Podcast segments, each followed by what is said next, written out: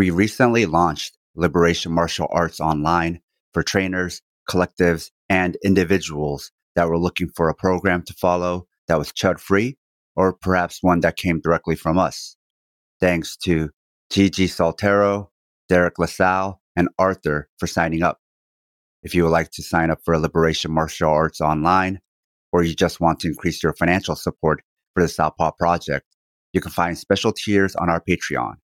If you'd like to listen to all of our shows without any breaks or interruptions, you can find uncut versions of our shows also on Patreon. This is Sam. And this is Fight Study.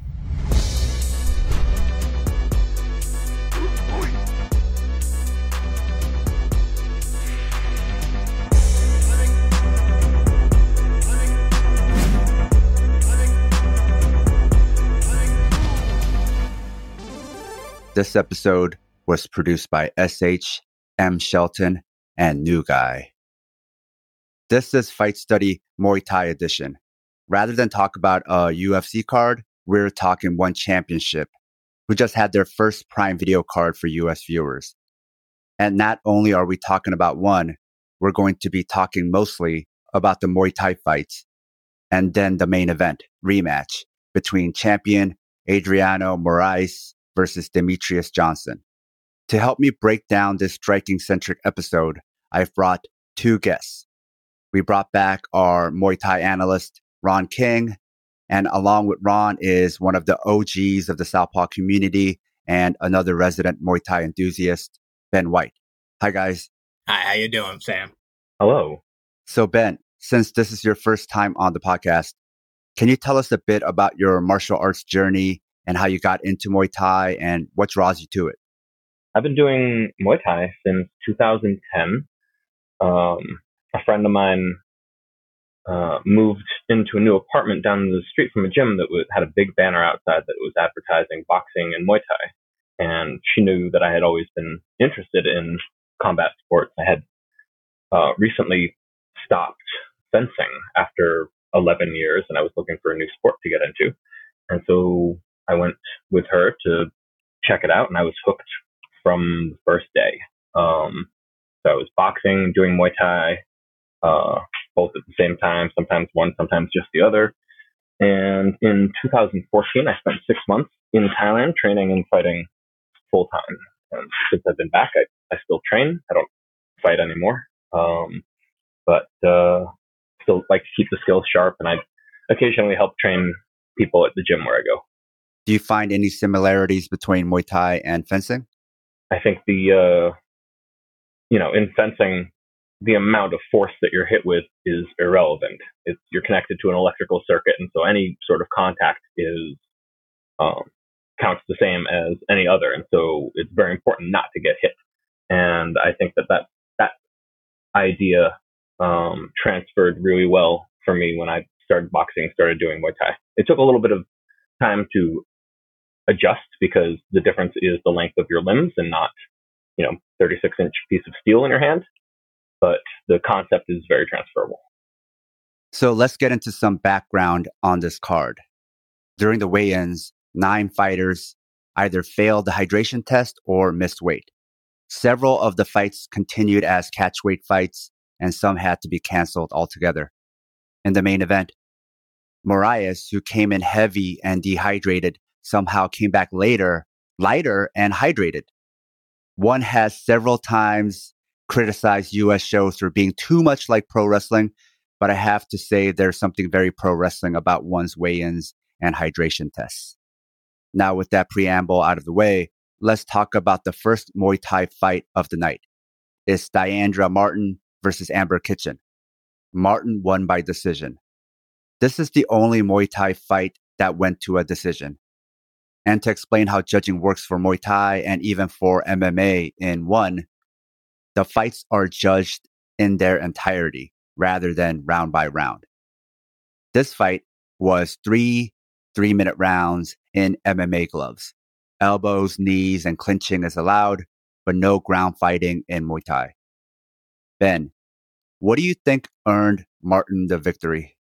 The thing that struck me the most from this fight is that neither of them did a very good job of setting up their attacks in closing distance. And so what it really came down to in the end was when they did come together and they did land, Martin was landing heavier and cleaner.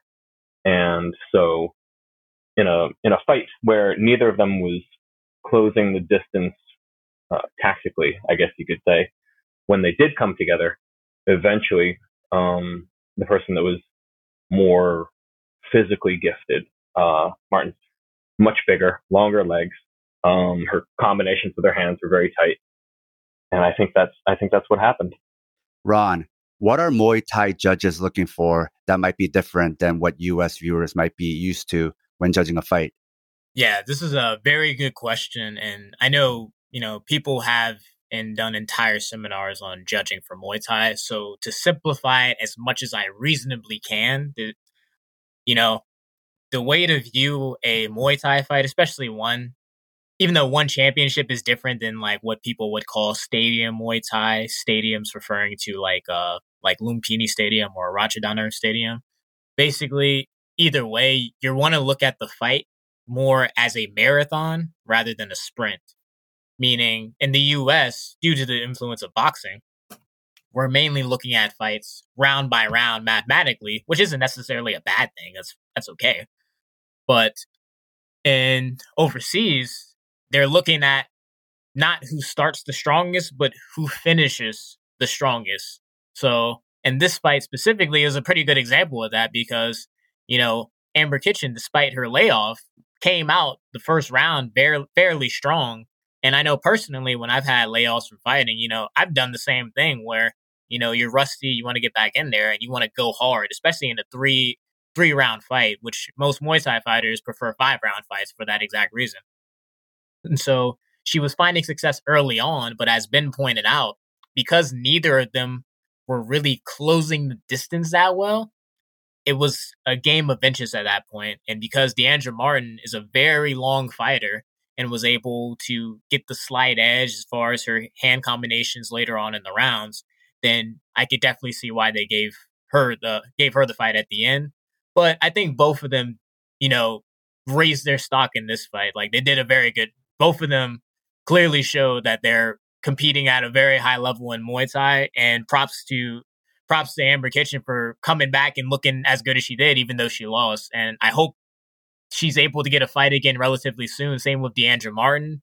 But as we've talked about outside of the show, you know, one championship, if you really look at it outside of the Muay Thai fighters and even only certain Muay Thai fighters, they're not as active as they really could be, especially when you're under contract and now you're part of a big promotion, you know? Next, let's talk about Superlek Kiat Mukau versus Walter Gonçalves, where Superlek won by round one elbow KO. Ron, tell us about both of these fighters. Well, I'm gonna get into Kiat Mukau as like the their gym. So Kiat Mukau is where very well known in the stadium scene in Thailand because one of their main fighters, who's he's been retired for a while, uh, Singdam, was one of Saenchai Saenchai's biggest rivals in the stadium, and probably one of the handful of guys in the stadiums when Saenchai was still actively fighting in the stadium in the stadiums in Thailand that could give him easily give him a run for his money if Saenchai didn't come correct. But he wasn't the only one out of that camp who was that good. And Superlek was basically the second generation after him that rose to the top. And he's been fighting internationally in Thailand at the highest level for years. And Walter Gonçalves is also, despite his age, he's only 24, I'm aware. I've been aware of Walter for the past probably maybe six to five years because he's another he's another foreigner who's been living in Thai who was living in Thailand full time, fighting actively. I believe he was able to acquire a championship belt in Thailand while he was fighting out of there. I think I believe the gym he was out of in Thailand was a Revolution Gym in Phuket, Thailand. And uh, Brazil, a lot of people don't know this, but Brazil has a very strong Muay Thai scene, even though, you know, a lot of people associate Brazil with Brazilian Jiu Jitsu and then, uh, you know, just general grappling. But, you know, Muay Thai has been pretty relevant in Brazil for a decent amount of time. It just gets overshadowed by MMA a lot. So there's a lot of very talented Brazilian Muay Thai fighters, either, you know, going back and forth between Brazil and Thailand and also living in Thailand full time and fighting actively against, you know, maybe not maybe not necessarily against the highest level Thais, but you do have a couple who are fighting in the stadiums against very top level Thai fighters who you see these guys in the WBC rankings, you know, WMO World Muay Thai Organization rankings. So like Brazil produces a lot of Muay Thai talent. So I was very excited for this matchup and I'm kind of shocked Goncalves got stopped that early, but at the end of the day, Superlek is operating on a level that's even above a lot of Thai fighters in his weight class. So like it wasn't really anything that Walter did wrong or glaring errors that he made. It's just that he went in, he got into the ring with a guy who, you know, people are gonna look back look back on this time and look five years later and be like, yeah, Superlek was a problem, you know? I really liked this fight actually. Um and I think it was a, a really good illustration of some things that I feel pretty strongly about in Muay Thai. Um, when you look at Goncalves, he's a high level fighter, right? As we just heard. Um, and obviously he's in this matchup, so he's, he has some credentials and he has some skill. And when you watch him fight, he even has clean technique. And my, for me, there's a lot of traits that make up, um, a fighter. And I think that technique is the most important for me. Um, and even though he didn't have many technical errors, um, it was just the the different level between them that made the difference. So there's a, a saying that comes to mind when I watch this fight, which is that perfection is not achieved when there's nothing left to add. It is achieved when there's nothing left to take away.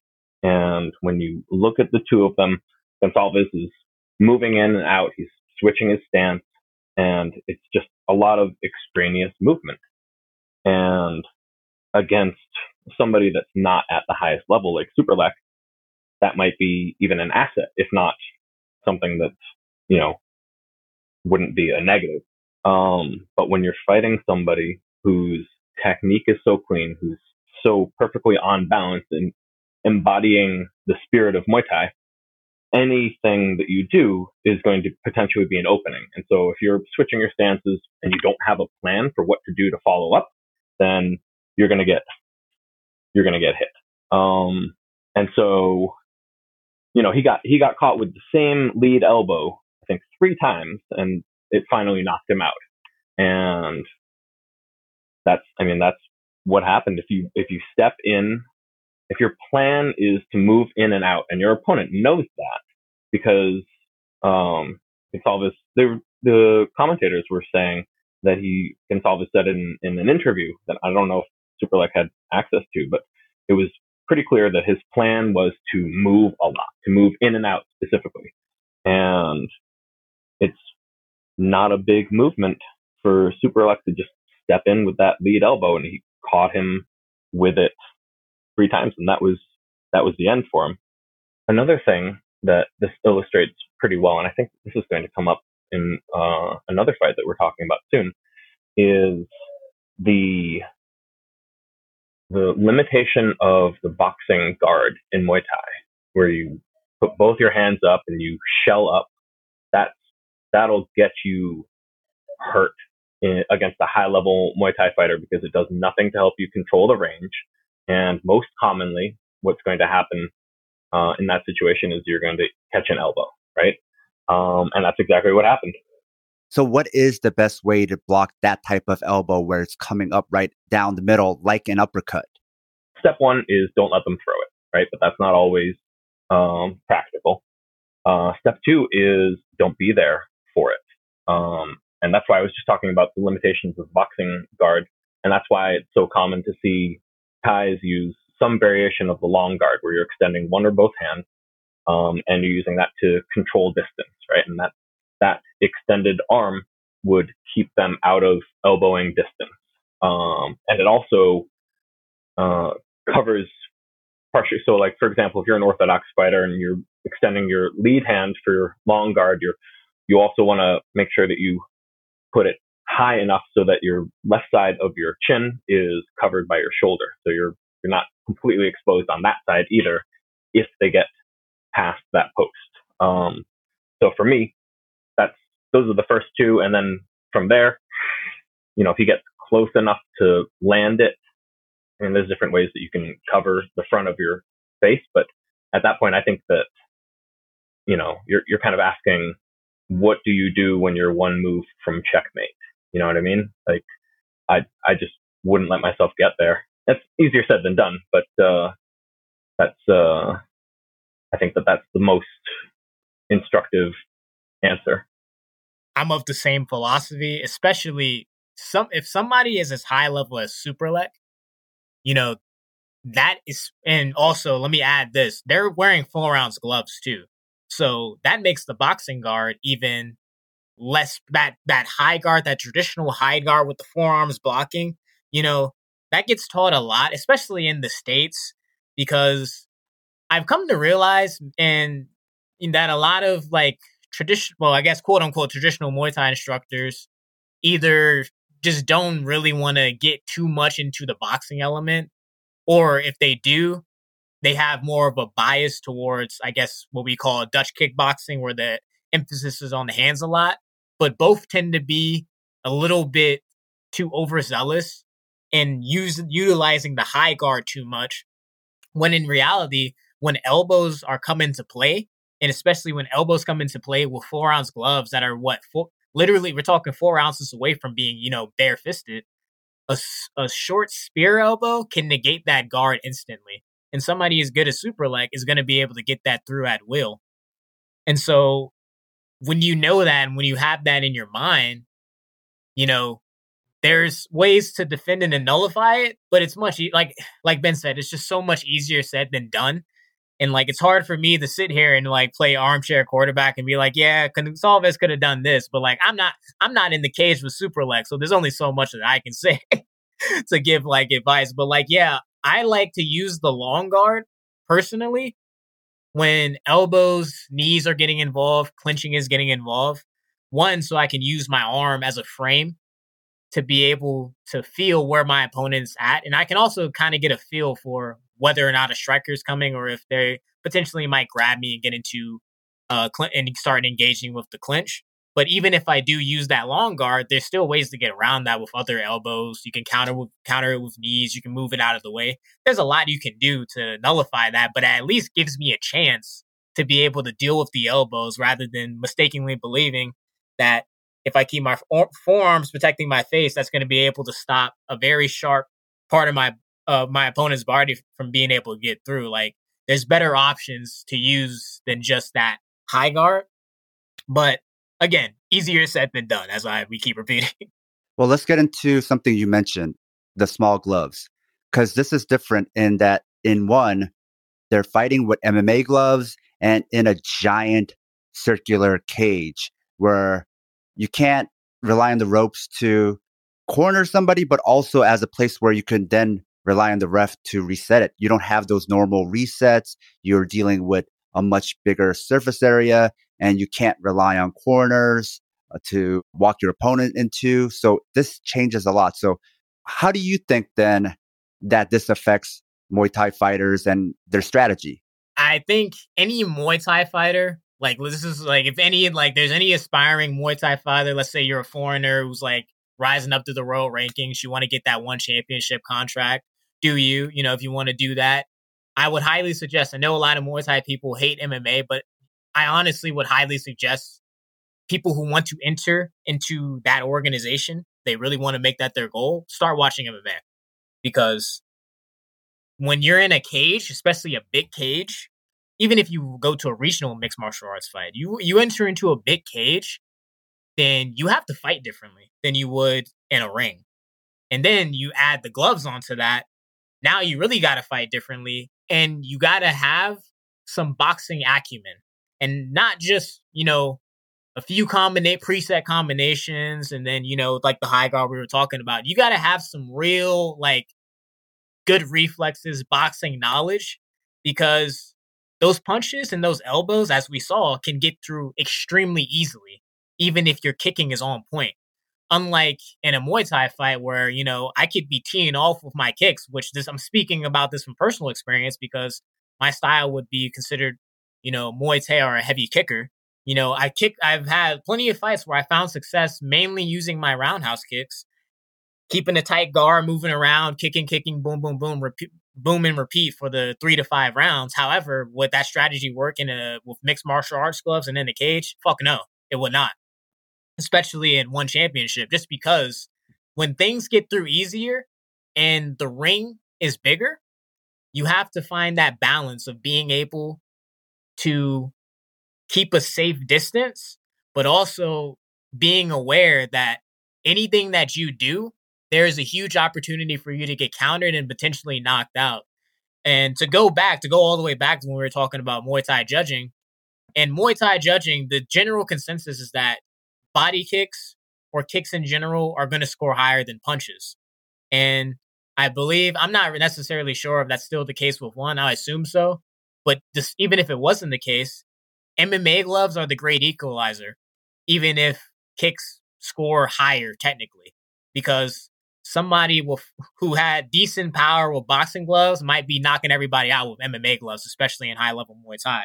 So the margin for error is a little bit smaller when you're fighting this high level of guys in uh, one championship.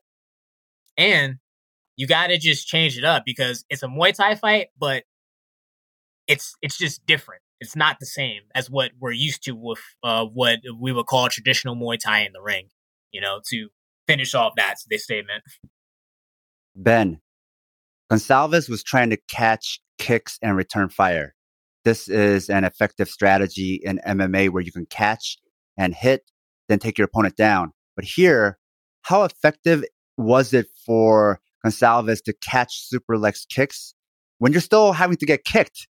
one of the things that I, I feel like uh, if you're just starting out watching or participating in Muay Thai that you need to keep in mind is that if you catch a kick, that that still counts as a kick that landed from a scoring perspective. And so you want to do something of equal value to take those points back. Um, and if you're not if you're not able to do that, then um, then number one, it's a losing strategy from a points perspective. But uh, against somebody like Superlek, you you really got to have great technique for that catch because otherwise you can catch kicks all day, and I'm sure he would take that because that's damage that you're still wearing unless you're stepping way out and you're you're catching with like perfect technique, and even then it still hurts. So yeah, I mean it's a it's probably pays bigger dividends in MMA because you can follow somebody to the ground and the fight continues. And um, in Muay Thai, you have, if you want to push them backwards, you can take a maximum of two steps, right? And you have a limited amount of time. You can't just like hold their kick and and uh, strike at them. The referee will break that up. So you, you really on a timer from the point that you catch that kick, and it's a lot of it's a lot of uh, pressure on top of the fact that you've already given away those points by letting that kick land. A note to our loyal listeners if you love the Southpaw Project, please support us and help us get paid for our labor by financially supporting us on Patreon. This will give you access to exclusive bonus content like early releases of Southpaw Deep Space Nine, break free versions of our shows without interruptions, like you're hearing now, Liberation Martial Arts Online, as well as our private chat group on Discord. You can also make one time donations at Ko-Fi, or show your Southpaw solidarity by wearing our swag. You can find all pertinent links at southpawpod.com. Next, let's talk about Panpayak Jitmuangnon versus Savas Michael, where we saw Panpayak finish Michael with a right hook head kick in round two. Ben, what are your thoughts about this fight? Yeah, I uh, I, I took some notes while I was watching these fights, and the first note that I put under this fight is just oof. it's uh, it was rough to watch because you know Michael is such a talented fighter, and he spent so much time training so hard for a completely different opponent. I think that that's probably the most important. Well, it's an important thing to bring up as we're talking about this fight. He was training for Rodtang and Rodtang missed weight, failed the hydration test, um, and so he was switched with a, a last minute opponent who is also a super high level elite fighter. Um, and you could argue that Panpayak is a higher level fighter than Rodtang, and to take that on as a, a last minute opponent is a, a that's a that's a hard day's work for anybody. Um, but right off the bat, Panpayak um, blocks one of Michael's teeps, lands his own teep, hits him with a hard leg kick, evades a teep to the leg, lands his own hard teep to the leg. And so right away, he's proven that Michael is going to have a hard time hitting him. And whatever he throws, he's fast enough and has good enough technique that he's probably going to land with power. And I think that that had a big effect on the rest of the fight, as short as it was, because Michael was then really reticent to throw anything with full commitment. And against a, a skilled Muay Thai fighter who is on balance, if you don't commit, then you're going to miss or you're going to get countered. And um, so he was from the beginning. He was never really he he didn't have a chance to be in this fight just because of I feel like what happened right at the beginning. And the ending was a, another illustration of I think what uh, we've been talking about with that boxing guard. I think because he was so kind of gun shy about getting hit with such power and speed, um, he was not managing the distance well. He was shelling up with that boxing guard. I wouldn't even, I don't even know if we could call it a boxing guard. It was more of like a oh shit guard, you know, both hands up, covering as much uh, area as he could.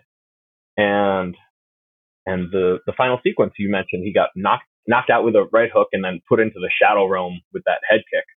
But, uh, what happened right before that kind of tells the story because Panpayak threw a jab, which Michael defended pretty effectively um, with an extended arm, the kind of not exactly long guard style, but uh, didn't just eat it on a high guard. But then what happened is Panpayak faked a cross. It was really subtle, but if you, I watched it like 50 times, uh, faked a cross that caused Michael to shell up in the way that he had been uh, up to that point, shell up and turn into it which left that opening for that right hook. And that's how he ended up getting knocked out. Ron, what makes Panpayak's left kick so hard to see and block? I feel like it's just repetitions upon repetitions. And as our uh, previous guest for a different show, Zach Goldrosen has said many times, you know, simple things done right. I mean, Panpayak has been fighting at an extremely high level for years even though he didn't get as much, uh, I would say, as the Gen Zer say, clout, as as Rodtang, for years, in my opinion, he was objectively the better fighter than Rodtang, even as long as they've trained together. On paper, he's just a he's just a better fighter overall, which has nothing to do with how quote unquote bad Rodtang is. He's not bad. Like he's still one of the top Muay Thai fighters in the world, you know. So when you take that into account, you think you got to think to yourself, shit, then how good is Panpayak? If people were saying, like, most people were like, yeah, you know, he's better, he's, you know, head of the game. And his left kick, the way he sets it up, even though I guess you wouldn't call him like a boxing heavy fighter, he uses intelligent combinations and feints, very subtle feints, but very subtle, but that's what you want, kind of want to, in a feint, you know? Want it to be realistic enough to get your opponent to bait on it, that way you can open up something else, whether it be a punch or the kick. And specifically for his left kick, he manages to set that thing up at will against even other guys who are like at the top 10 in these stadium circuits, top 10 in the world. And he's able to tee off of them at will with that left kick.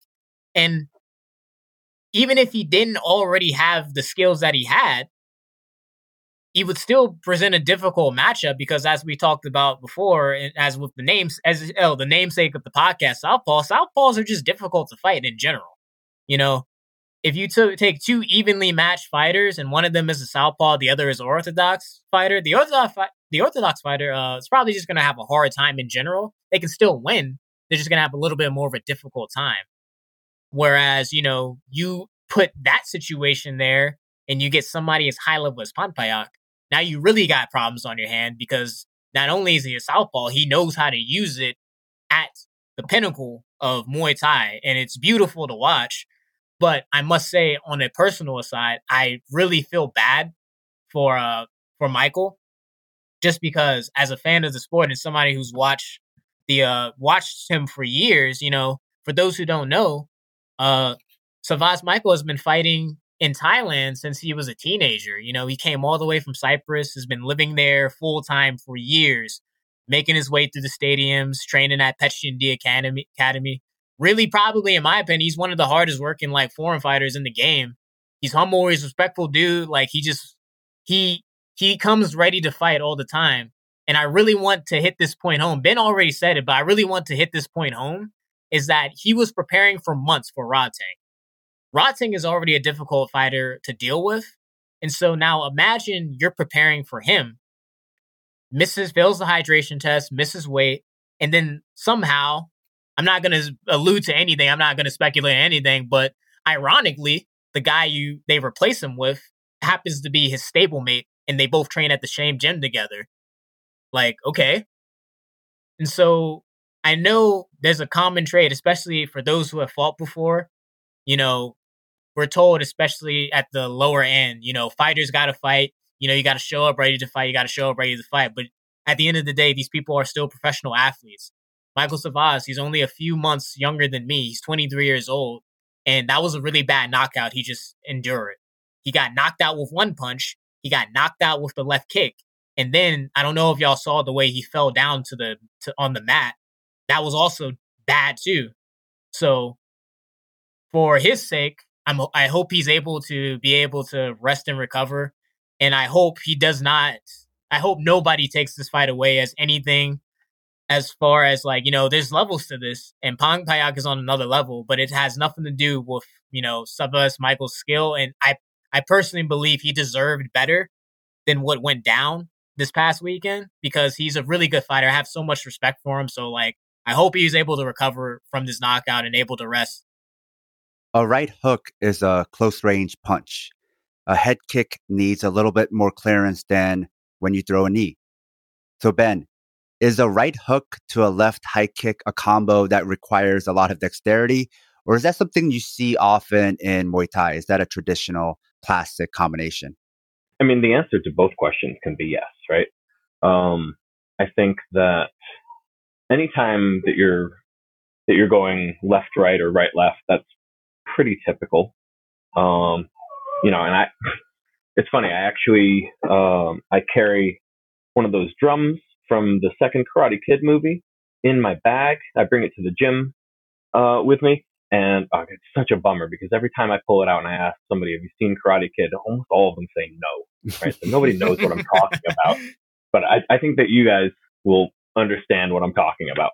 Um, but that's that's how I teach uh, people sometimes both those those logical combinations from going right side of your body, left side of your body, um, or just kicking mechanics. You know how to lead with your hips and stuff like that. So anytime that you're you're throwing something on the on the right side that includes a big pivot like a hook like that, that's going to load up your left kick.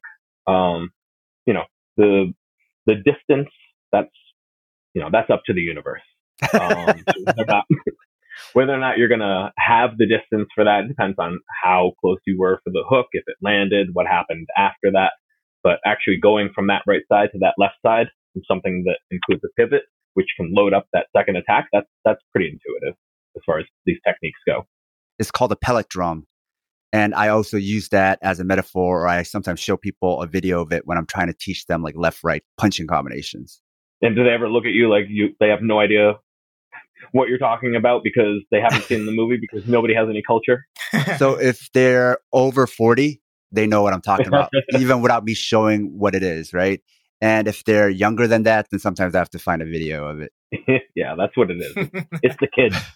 Which then at that point, right, the, the, whole point of a metaphor is to speed up the learning process. So maybe I should rethink this because if I have to show a video to people, for them to then appreciate my metaphor, maybe it's not really helping things that much. Maybe it's not really a shortcut. Oh, Maybe it's only a Uh-huh. shortcut that's appropriate for people above a certain age. Yeah, exactly. Or maybe I just carry one in my pocket like you do and just just show them the thing. Yep, I got one. Uh, I don't even know where I got it. I got it years ago, and it comes with me in my bag everywhere. And but you know, just like you were saying, I, I end up having to explain it before I can use it as a tool to teach people. Yeah, yeah. You're all stoked to use this as a teaching tool, and then nobody understands your teaching tool. Next, let's talk about Nongo Gaiyanghadao versus Liam Harrison, where Nongo won by leg kick TKO in round one. Going into the fight, many of the analysts were saying Nongo had to watch out for Harrison's leg kicks. Even the one championship promos for this fight was saying the same thing. And this is something I've talked to both of you about. Harrison has a unique kick where it's not the classic Thai kick people are used to because it travels much more straight up and doesn't have the same hip turn, but lands much quicker and makes it easier to kick several times in a row. While everyone was looking at Harrison's kicks, though, it ended up Nongo coming through with his own leg kicks that basically tore Harrison's leg in half. And it wasn't even like Harrison's leg was in a bad position or pointing inward. So, Ben, break down this fight for us. Oh boy. Yeah, I uh this this is another situation where you look at it and you say that Liam Harrison is inarguably an elite level fighter, right? He's been doing it for a while, um, at a pretty high level, at, at an elite level, but there's there's just a difference between somebody that has been at the top of the stadiums in Thailand for two decades, who's one of the best of this generation, um, against you know one of the best Western uh, Muay Thai fighters. So for me, watching this fight, it was pretty clear early on, and this surprised me. And part of that is, I think, fall, falling for the marketing, falling for the hype. Um, but the thing that I noticed pretty quickly in this fight is how big of a speed um, handicap Liam Harrison is at. And that's surprising because he's known for his speed. And that's part of why uh, the techniques that he used are, are so effective and how he can be a little unconventional because he's fast enough to keep himself safe enough to do things a little bit differently than what you're classically taught. You alluded to that a little bit earlier with the way that he throws his leg kicks. Um, just to tease that point out a little bit, typically when you're taught classical Muay Thai style for a leg kick, you want to step at a 45 degree angle, um, and sink into your, your plant leg and throw that kick so that not only you get power, uh, delivered through the kick, but you're also stepping offline, um, to reduce the, the the liability of punches coming straight down the middle. And Liam Harrison doesn't do that. He just fires the kick from where he's standing. Um, and he doesn't have to worry about those punches coming down the middle because he can kick and return back to his stance so quickly. Um, so it was a little surprising to me, even though Nongo is one of my favorite fighters ever, and I'm very familiar with Liam Harrison's style. It was, you know, seeing the two of them in the ring together, how much faster Nong O was than Liam Harrison was a little uh, surprising. And from from pretty much the beginning, it it was pretty clear to me that there was no way that Nong O was going to lose this fight unless something weird happened. Um, and something weird did happen, but not in that way. So uh, everything that Nong O threw, he was able to commit to because he has the experience, he has the technique to know that when he throws something, he's throwing it at the right time and that he's as safe as he can be when throwing it. That's, uh, I don't want to get too much into like, like, um, fight sports theory, but you know, when you're standing in front of somebody with your guard up, you are as safe as you're going to get in a fight. Anything else beyond that is an opening, including throwing a strike. So that's why, to me, technique is so important because every you open yourself up if you want to do damage. Um, but Nongo was able to commit because he was he was in a position where he didn't didn't really have to fear uh, what was coming back. He got caught with a leg kick at one point uh, because he missed the body kick, I think, and that was, I think, the most significant strike that Liam Harrison was able to land in in the course of the fight. What uh, what ended up happening is Nong O landed two really devastating leg kicks to the outside of Liam Harrison's knee, which is not the kind of place where you would typically want to target with a low kick. Why not? Well, um, because that's the the part of one's leg that you would use to block a kick. And if Liam Harrison was on balance, he wouldn't even have had to to raise his leg in order to check that kick. He would just have to turn it out so that the his knee was pointing out instead of straight ahead. Um, but the fact that he was not in a position to do that allowed those kicks to land on the side of his knee, and they ended up being obviously very devastating. Um, and I don't, I don't actually remember exactly how that happened on the first kick. I think it was just, you know, a, a speed and, and a positioning thing. But on the one that ended up laying him out, what Liam Harrison did is he put himself completely out of position, um, completely gave himself no chance to uh, effectively block the kick because he he did what's called an L step, which is that he um, rather than stepping backwards or stepping to the right, he moved backwards with his front leg first. And what he ended up doing, he did it with a little hop. And so he went from in a good fighting stance to basically um, standing square with his opponent with his feet a little bit further apart than they would normally be. And when you take an L step, you put yourself first out of position with that half step, and then you regain your position by moving the other leg. So the the next piece of footwork for him should have been moving his uh, right foot back to put him back in his orthodox fighting stance. But since Nongo was perfectly on balance and had the experience to to see that opening, he fired the kick. And so rather than being able to move his uh, his right foot back to get himself back into his fighting stance, Liam Harrison had to try to check that kick with his left foot or his left leg, and he wasn't in position to do that. And he caught it again on the outside of his knee, and that's what ended the fight.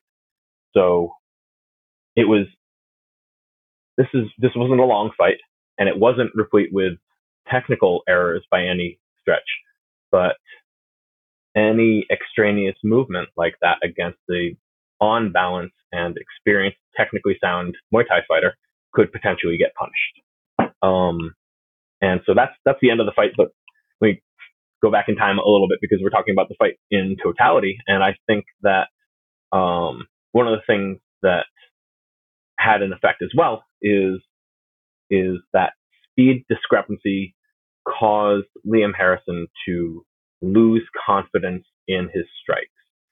I think it was twice he threw body kicks that weren't even blocked, but uh, maybe landed on uh, Nongo's arms or just missed completely.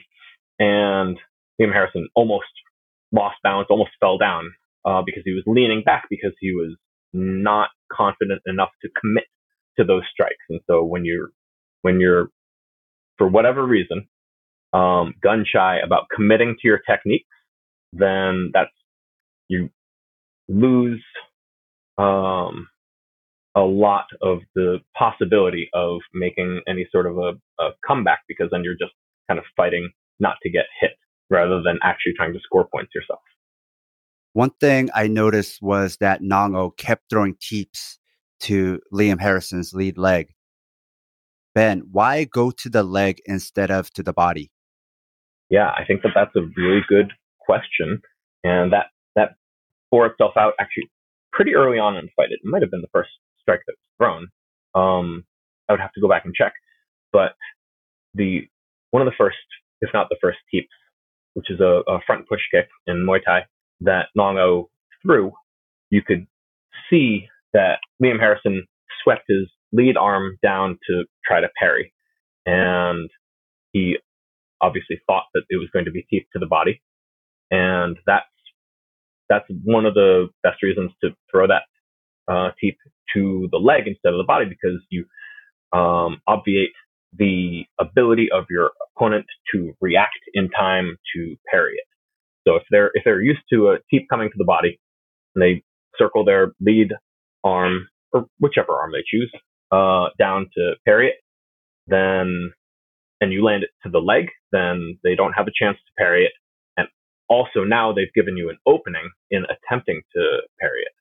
So it's just a you know it's just a a hitting the closer target situation and um, uh, just a way to evade that defense.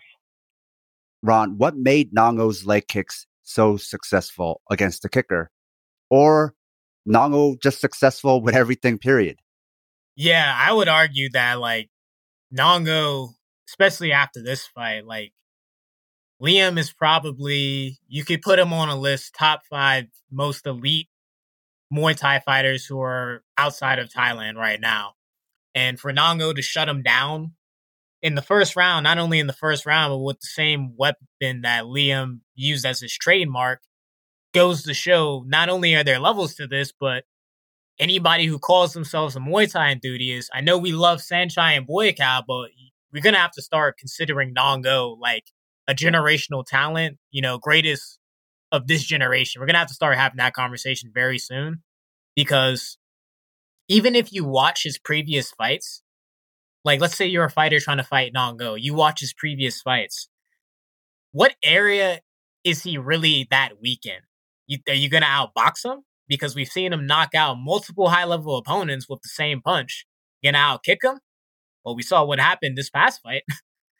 All right. Well, you deal with the leg kicks. Well, he's got almost a basically unblockable rear body kick.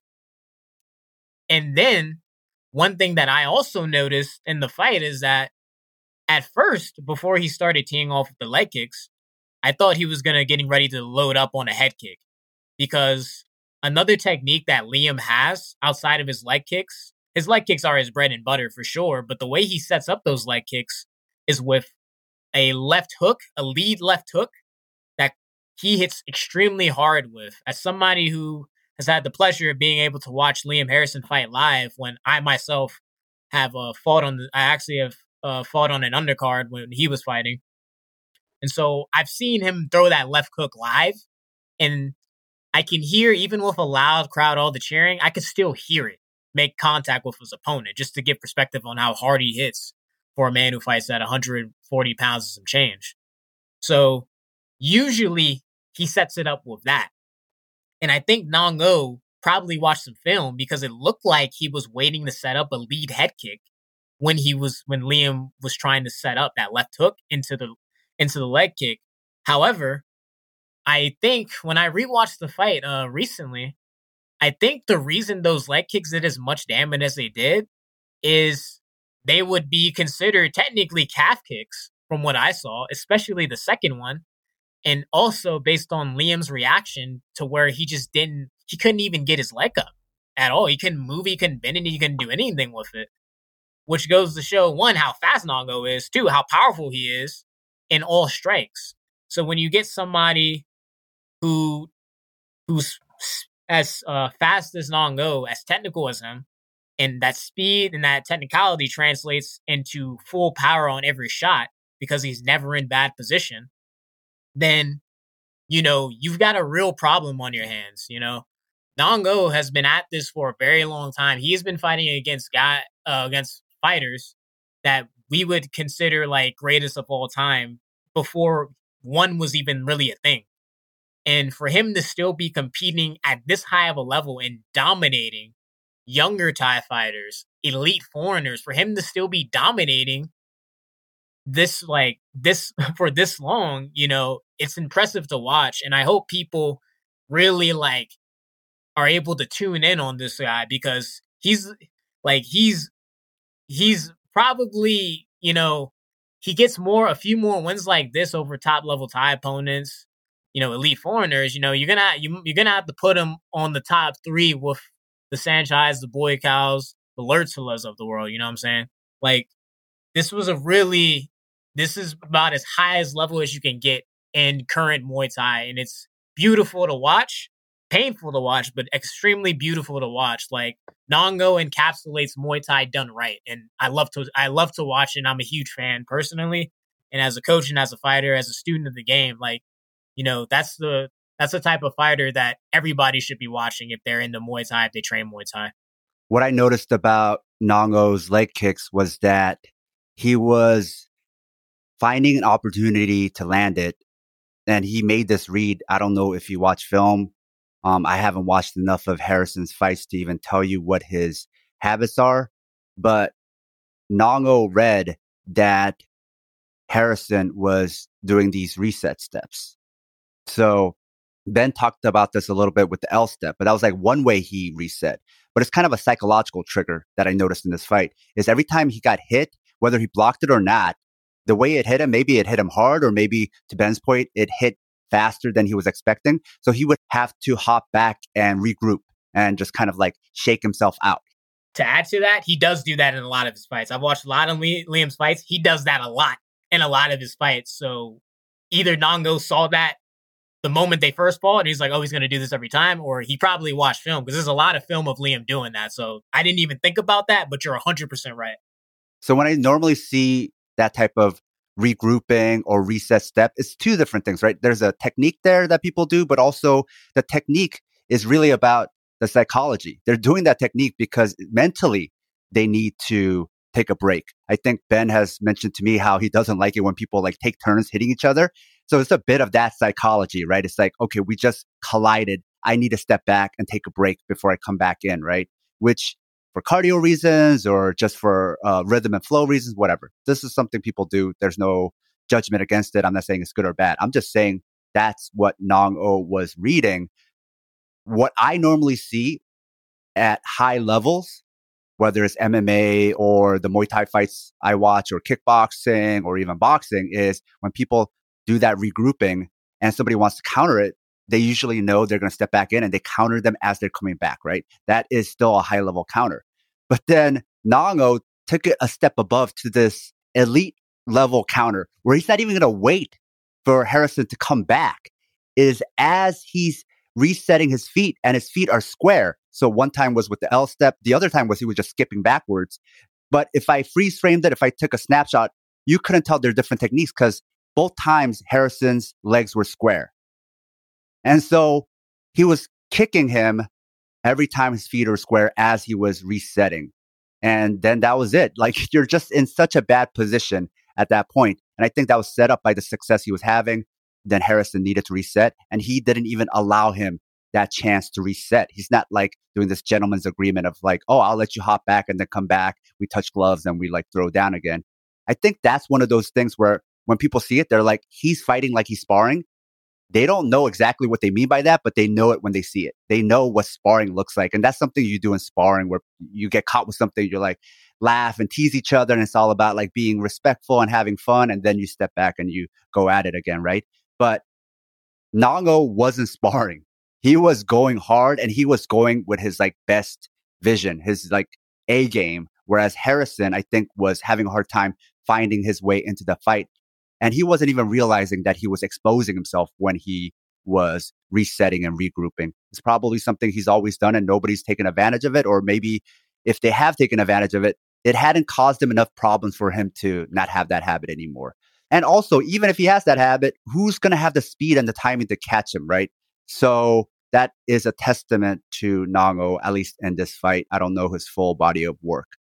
So I think that the what we were just talking about that happened with the fight between Nongo and Liam Harrison was pretty emblematic of most of the fights, if not all of the fights that we've been talking about up to this point. Um, you mentioned that that reset and re-engage um, habit, and that's the thing that I was noticing the most in the in the first fight of uh, Martin versus Kitchen, which is that neither of them were were uh, like tactically closing the distance. And so basically what it, you, what you end up with is it turns into jousting, right? If you, if you, you know, if you get into a position where you're, you're landing and like you're having success then when your opponent steps back, you should step forward and and maintain that advantage because otherwise it's just like you're running into each other and hoping that in the next 50-50 you have the advantage. And it was that's why Martin won is because in those those uh, collisions she had the advantage.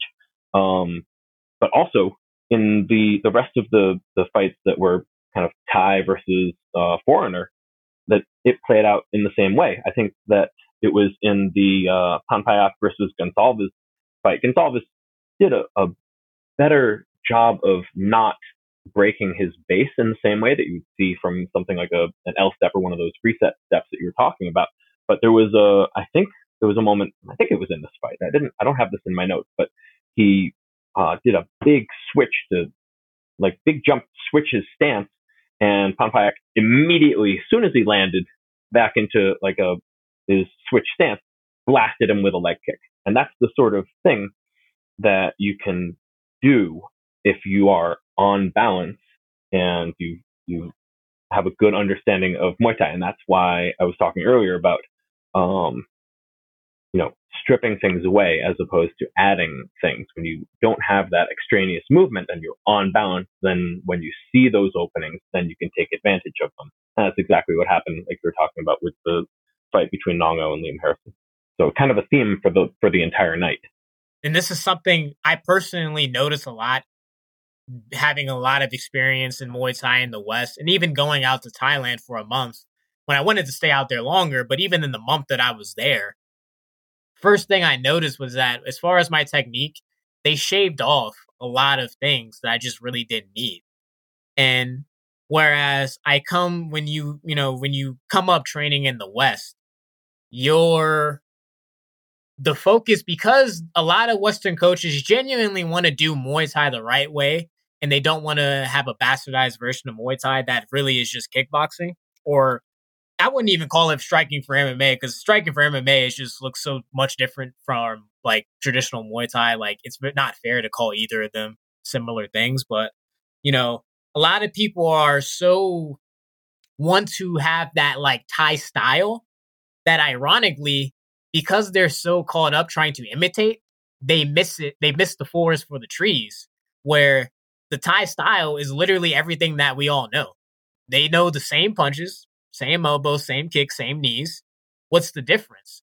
Well, they don't feel the need to add any extra movement because if you have proper balance, your foot positioning is the right place, is in the right place, hand positioning is in the right place, you have an active guard, then you don't necessarily need to add things, but you just need to repeat things and just instill that repetition and develop that muscle memory.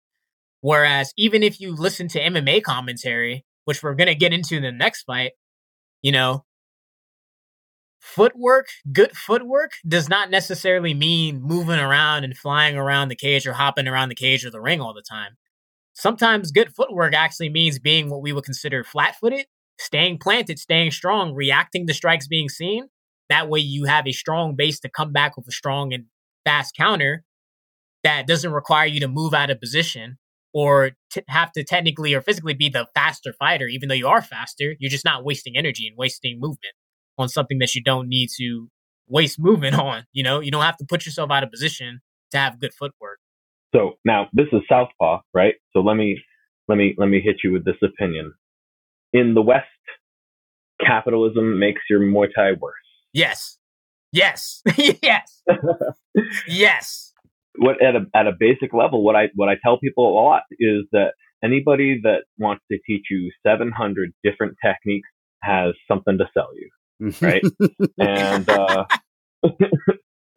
and it's and I think it's true. I think that uh, you know we, people try to keep it interesting. People try to have the secret weapon, and like, just like you were just saying, in in Thailand, if you if you've been training here for a while, if you go over to Thailand, the biggest gain that you get your Muay Thai is the things that they take away, the the calm that it puts in your technique, the efficiency, the uh, removing the extra wasted movement that can get you on balance to do things like capitalize on openings like we saw in all these fights that we're talking about. If you love the Southpaw Project, become one of our financial supporters.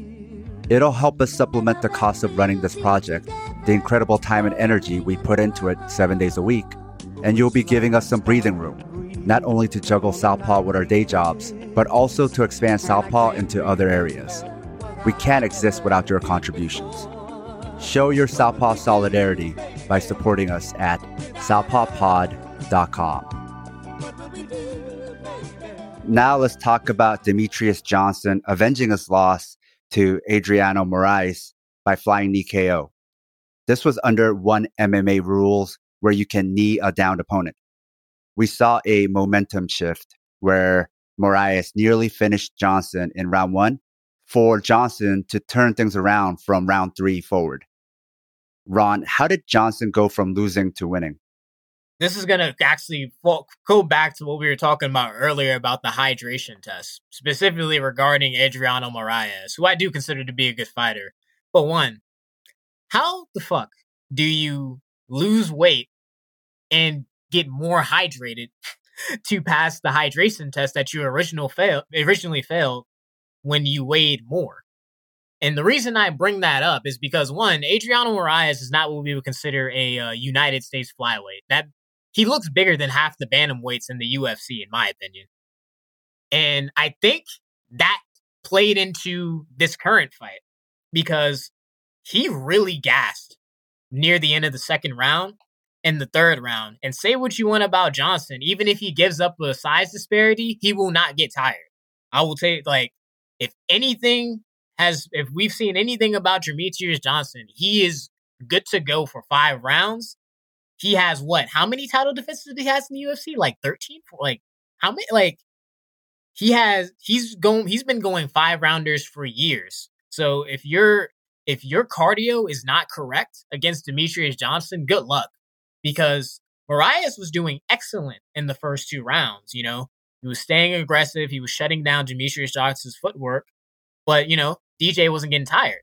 So if you're not getting tired, then you better pray that your cardio is just as good as his. Otherwise, he's to come back real fast on you, which we saw in the third round, where as soon as, you know, he started getting his reads together, getting his footwork, it was getting, he was landing flush on Moraes every single time. Out of the way, boom, connected, boom, out of the way, connected, connected, connected. And Moraes just did not have an answer. And you could see his eyes start to change in the fight. Like, oh shit, I do not have the energy to keep up with his output, which is the downside of a weight cut. you cut that much weight, you know, you might lose a round or two just because your body might not be able to go the full the full fight effectively. And DJ took advantage of that and just swarmed him. And he's probably like the last MMA fighter I see right now to where like the evasive movement, switch stances, neo footwork is really working for him. And he's, I think, like he's the only fighter now that is like it's still effective for him, in my opinion. You know, and he just showed out. He should. He showed everybody why he's considered one of the goats in MMA in that third round. I mean, he looked damn near like the best fighter on the planet that round. Just he was just styling on Moraes, and then that knee in the end, like he purposely did that. It was a statement like, yeah, that was just a one time thing. And you ain't never getting it back again. Like, I'm not letting it happen again. And for those who don't know, you know, DJ was training at Fight Ready with Henry Cejudo. And Fight Ready is definitely about to be on the top of the list of with the American top teams. The well, I was gonna say Sanford MMA, but I guess now they they're what Kill Cliff MMA.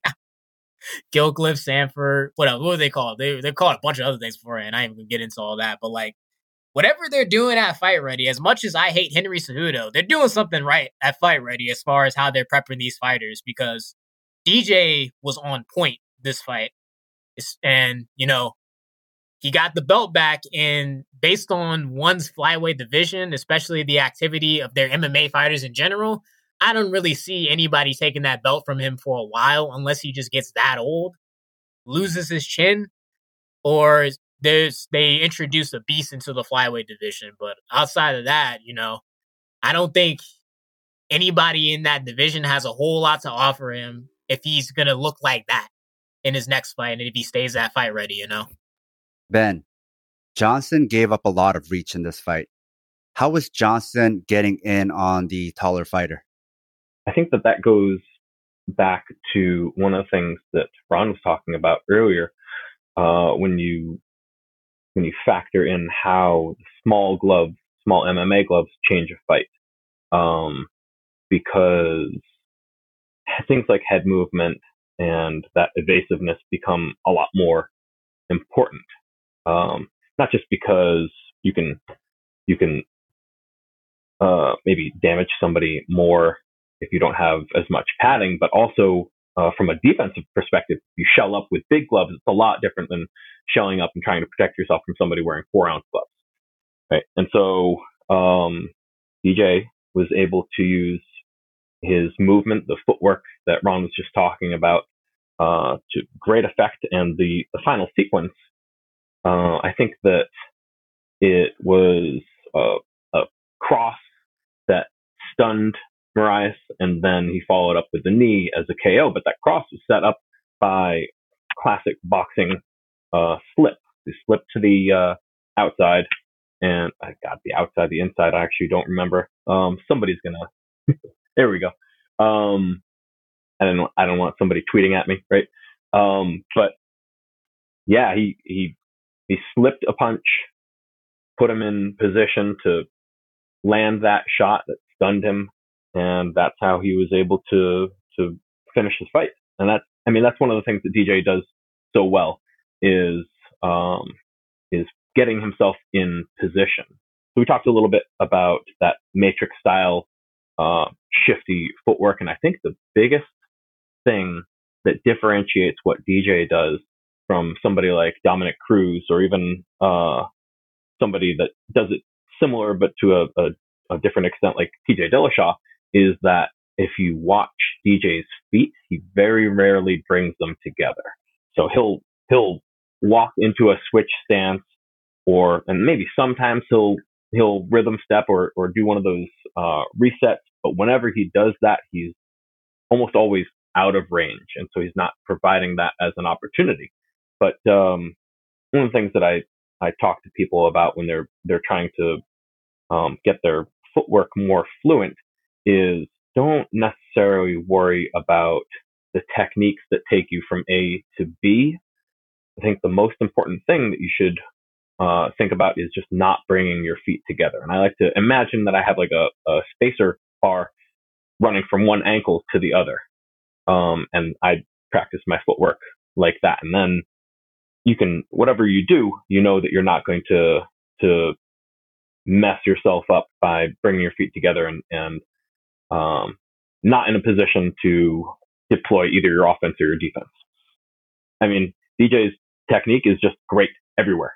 You know, his, his grappling, his striking, um, and specifically his striking for MMA that incorporates the same sort of head movement and evasiveness of boxing that is not as common or even as advisable in Muay Thai. All right. Ben, why don't we close out by giving you a chance to give us your best training tips and advice for beginner strikers? oh man. Um, anybody that has has heard me talk about the answer to this question knows what's coming. Um, you gotta you gotta hit the bag, man.